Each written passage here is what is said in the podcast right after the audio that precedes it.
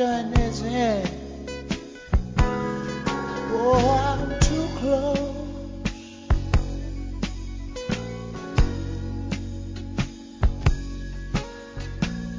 To shaking hands with all my, my, my, my, my, my friends. You know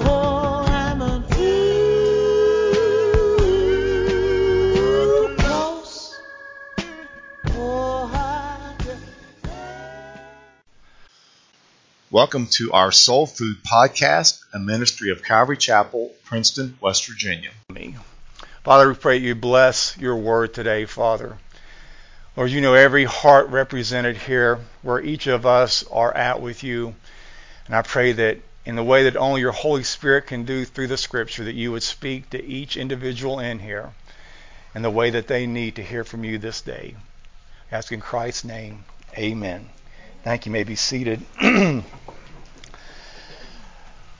Bible commends godly zeal, but it warns us about having zeal without knowledge. For example, in the 5th century, a man, a man named Simeon Stylites, who lived 36 years atop a 50 foot pillar, spending his time in contemplation and prayer. Well, when a Frenchman by the name of Anatole heard about this, he was so impressed that he too determined to go the way of isolated denial. But the weather and the living conditions being what they are in France, and the fact that he didn't have a 50 foot pillar, he had to improvise. And so he donned a simple garment, set a chair on top of his kitchen table, and then sat down upon it. All was well until his family returned home. They thought he was nuts, and they told him so. In fact, they succeeded in making his life so miserable that he finally decided to quit his vigil. He said, quote, I soon perceived that it's a very difficult thing to be a saint while living with your family.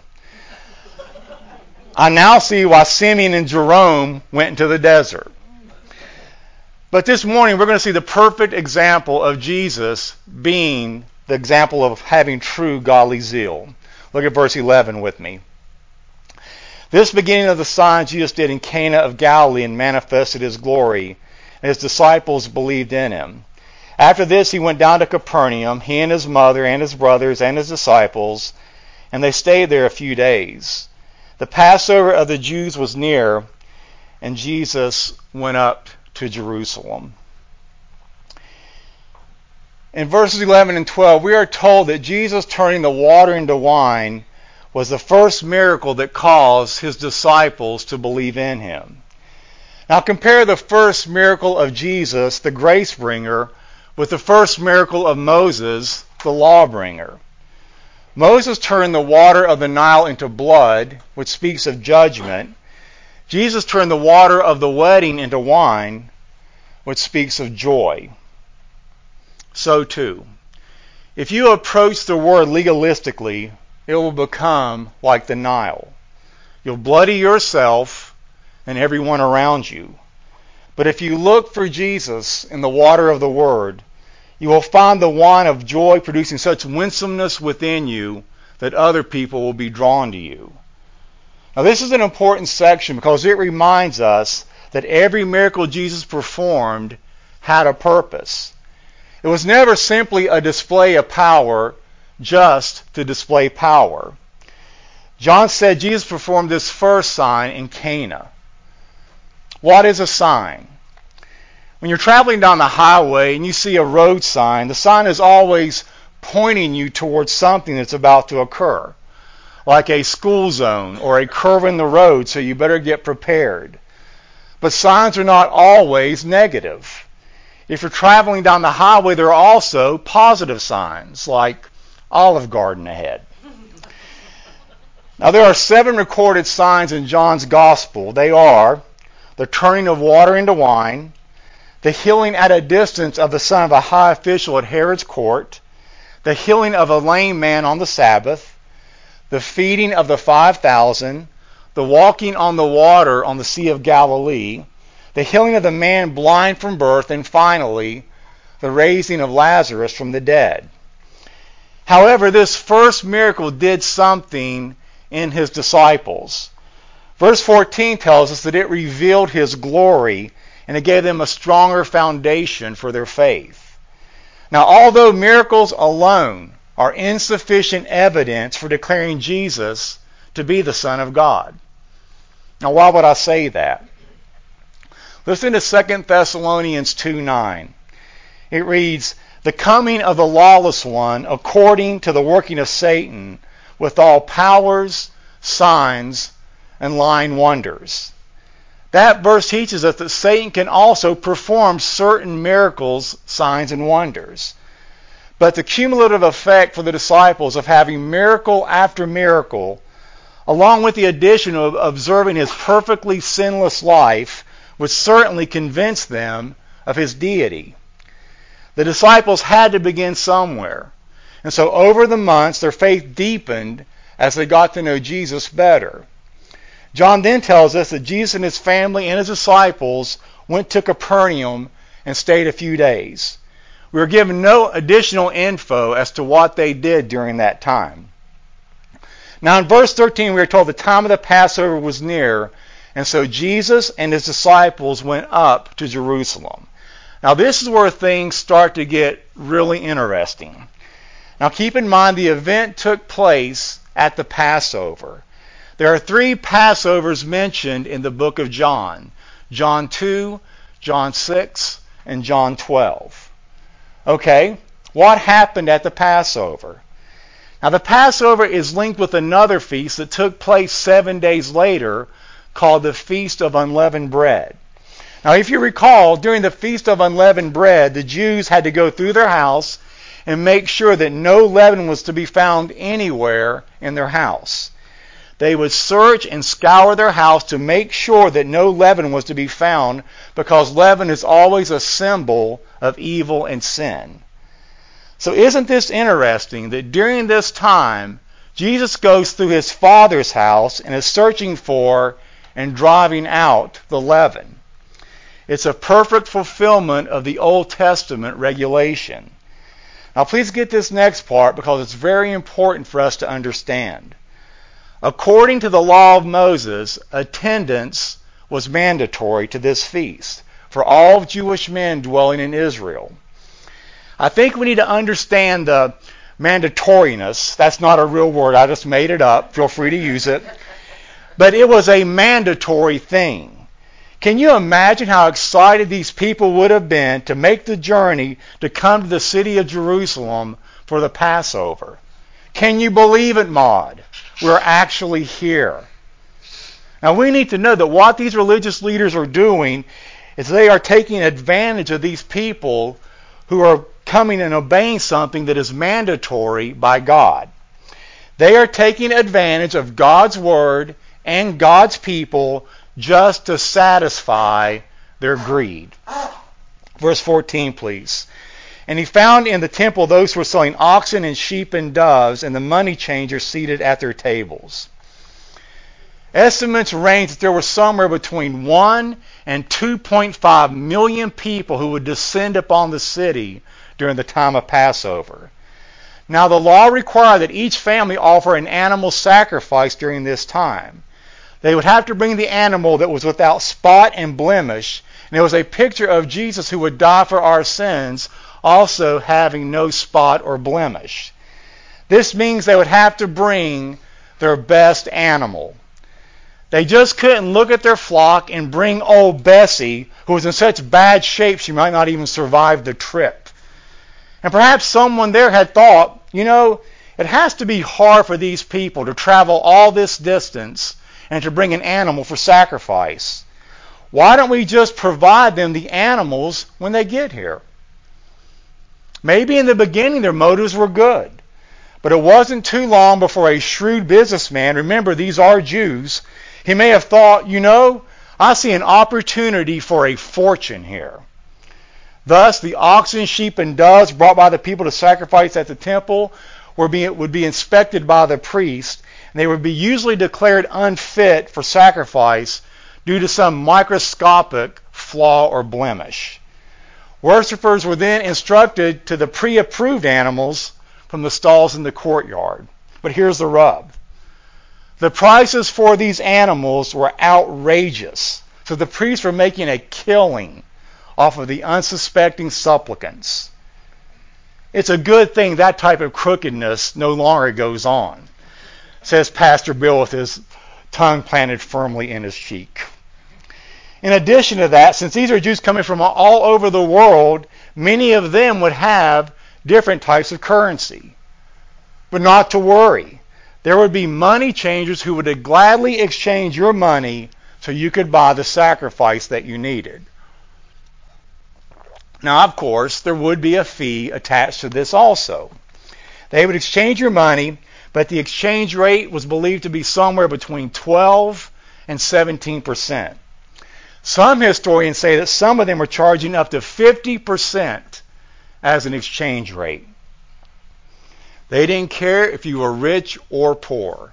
They were equal opportunity crooks.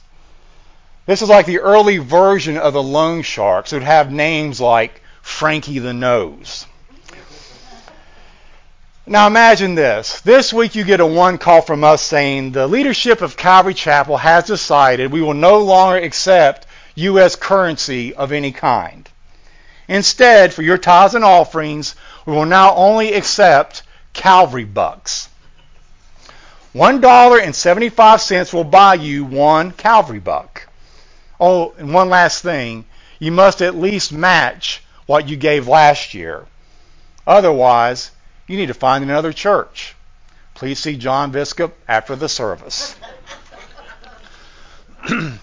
How violated would that make you feel?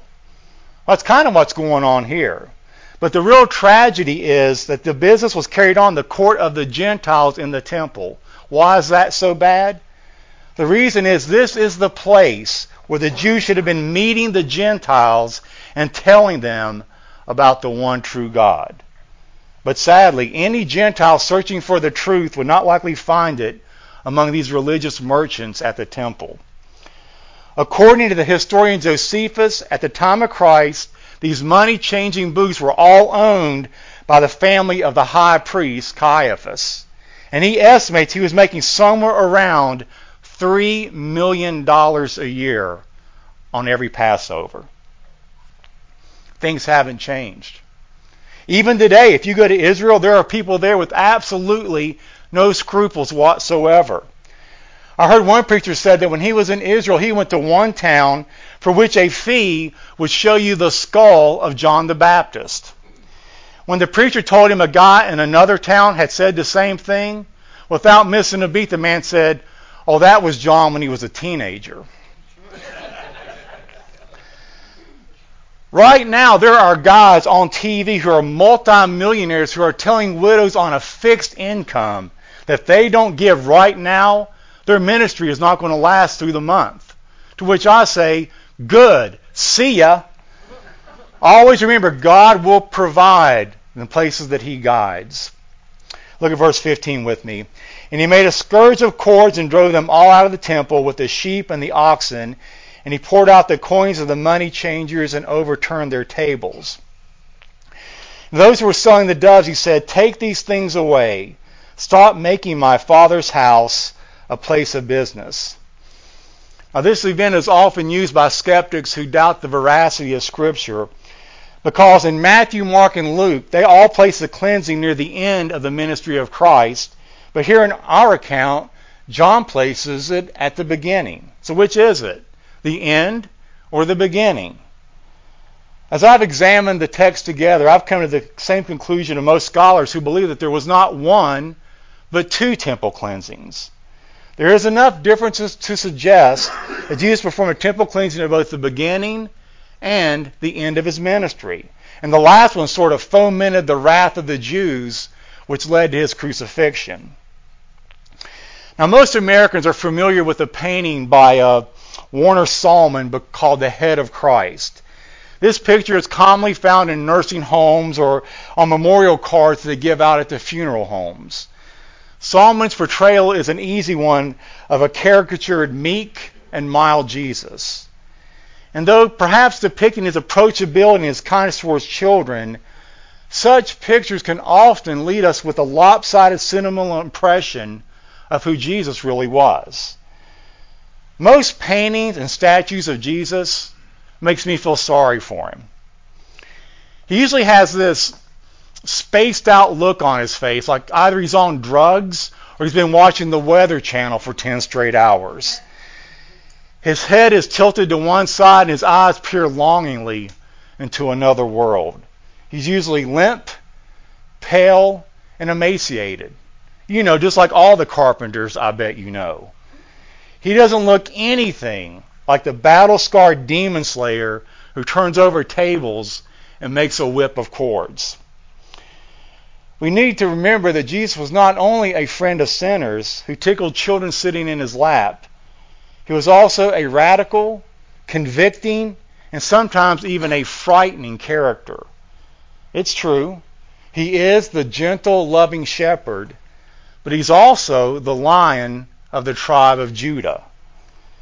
And so the head of Christ painting is a far cry from the clearing, storm calming Jesus who could evoke terrified responses like, Who is this man that even the winds and the waves obey him? And yet there are some Christians who don't like the picture of Jesus cleansing the temple in hot, holy anger. But we can't pick and choose only the attributes of God we like and assemble him in any fashion that we prefer. He is not a spiritual Mr. Potato Head. But we also can't use this as an example of it being okay to be a hothead. It's funny to me the verses that non Christians like to use to justify their sinful behavior. If they are drunks, they go to John chapter 2, where Jesus turned water into wine.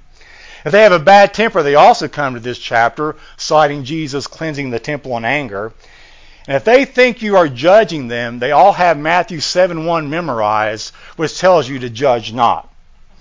Well, actually, that's not what it says if you want to read the whole chapter. But who wants to get hung up on little details, right? Ephesians 4:26 commands us to be angry. You think, finally, great, a command I can easily obey. But wait, there's more. It says, be angry and yet do not sin. Jesus provides a perfect example of what this means. Although he acted with great strength and firmness, he was never out of control. There is such a thing as righteous anger. For instance, we are told that God is jealous over his people, which can cause him to become angry. Now, those claiming that God's jealousy is petty and constricting might liken God to a husband who won't even let his wife talk to another man. A more appropriate analogy, however, is a husband who is concerned that his wife is being drawn emotionally towards another man, and he wants to protect the intimacy of his marriage, which is in the best interest of both his wife and their marriage. Well, in this case, for 30 years, it's recorded that Jesus did really nothing that we know of. Then for three years he stormed every time he went down to Jerusalem. Josephus says he tore through the temple courts like a madman. We hear nothing about that kind of Christ today. The meek and mild Jesus portrayed today can make us lose altogether the true meaning of what the cross was. R.C.H. Lenski writes this quote, The stern and holy Christ, the indignant mighty Messiah, the messenger of the covenant of whom it is written, He shall purify the sons of Levi and purge them as gold and silver, that he may offer unto the Lord an offering of righteousness, is not agreeable to those who only want a soft and sweet Christ. But John's record here portrays the fiery zeal of Jesus, which came with such sudden and tremendous effectiveness that before this unknown man, who had no further authority than his own person and word, the crowd of money changers and traders who thought they were fully within their rights when conducting their business in the temple fled helter skelter like a group of naughty boys. End quote. Incidentally, verse 16 is also a play on another verse. The last verse of the book of Zechariah states, Yes, every pot in Jerusalem and Judah shall be holiness to the Lord of hosts. Everyone who sacrifices shall come and take them and cook in them. In that day there shall be no longer be a Canaanite in the house of the Lord of hosts. Now that word Canaanite comes from the Hebrew word that actually is the word for merchant. So it could be rightly translated that in the temple there would not be a godless wicked man carrying on his business in that holy place. It would literally read, Stop making my father's house a house of Canaanites. Now, here the story is quite a contrast to what has happened earlier in the chapter. At the wedding, Jesus sat down at a table. Now, he's throwing tables. In Cana, he worked quietly and privately. Here he's reacting conspicuously and publicly. At the wedding feast, the emphasis was on joy. Here the emphasis is on judgment. We need to always keep in mind, if you write down anything, write this down. Jesus is always infinitely holy, but he's also always inflexibly righteous. What about us? What about our temples? With our bodies being the temple of the Holy Spirit, are there things in our lives, in our temples, that is ripping us off.